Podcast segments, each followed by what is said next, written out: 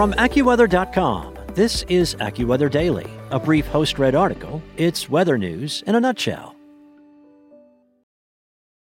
If you like speed running the newest release or binging every episode the second it drops, then why are you waiting for all your news?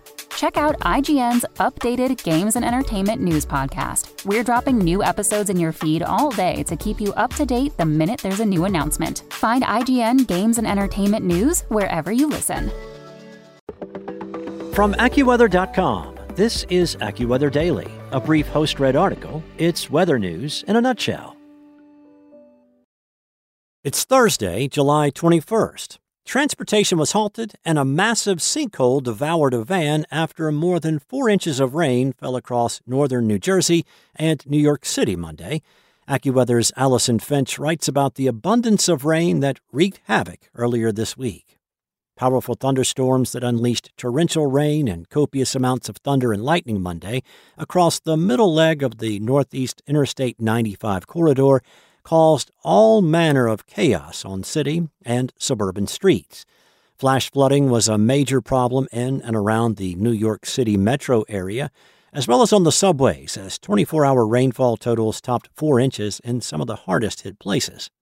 In one of the most dramatic scenes from around New York City, a large sinkhole that opened up in the hours after the deluge was seen on video swallowing a white van in the Bronx, one of New York City's five boroughs.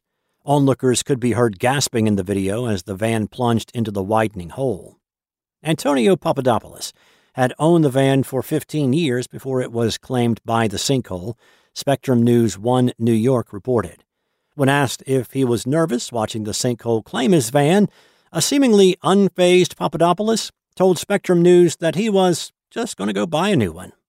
While sinkhole occurrences are more common in wetter tropical locations, the flooding downpours that overtook the New York City area Monday could be to blame. The city's Department of Environmental Protection said its workers were looking into all potential causes of the sinkhole, which includes the severe weather earlier this week.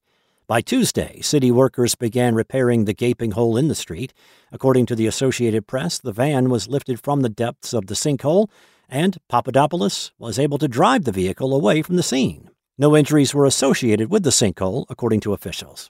An entire day of rain was to blame for numerous travel disturbances and flash floods. AccuWeather meteorologists began warning late last week for the threat of flash flooding to accompany rounds of wet weather across the Northeast. Showers and thunderstorms erupted early Monday morning, and although the rain was well needed, it dampened the morning commute. In the most recent update from the U.S. Drought Monitor, New York County, which is home to New York City, was classified as abnormally dry. According to the National Weather Service, 84 hundredths of an inch of rain fell in Central Park in New York City Monday morning. By Monday afternoon, another round of showers and thunderstorms took aim at the city, and those storms were packed with moisture, quickly dropping more than half an inch of rain in some locations. The quick hitting rain impacted transportation in and around New York City during the evening commute.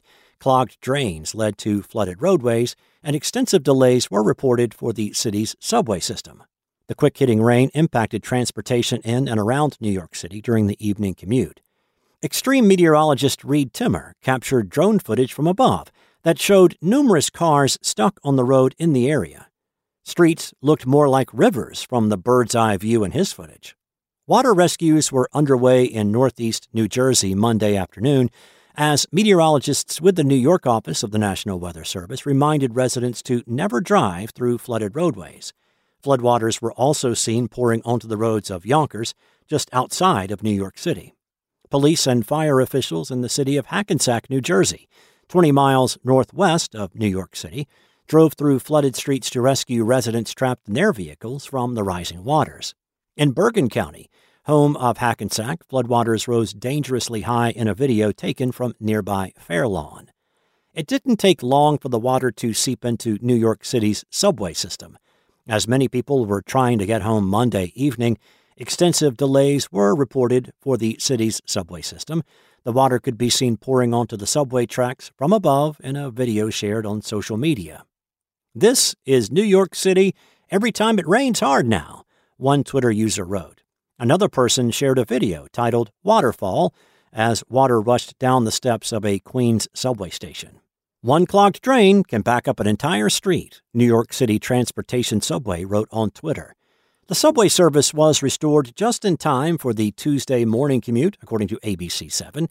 This will not be the last threat for the New York City area this week, though, as another potent storm system is poised to move around the northeastern edges of an expansive heat dome and reach the northeast by Wednesday. The system is already responsible for unsettled weather in the northern plains, and that will be set to continue farther east.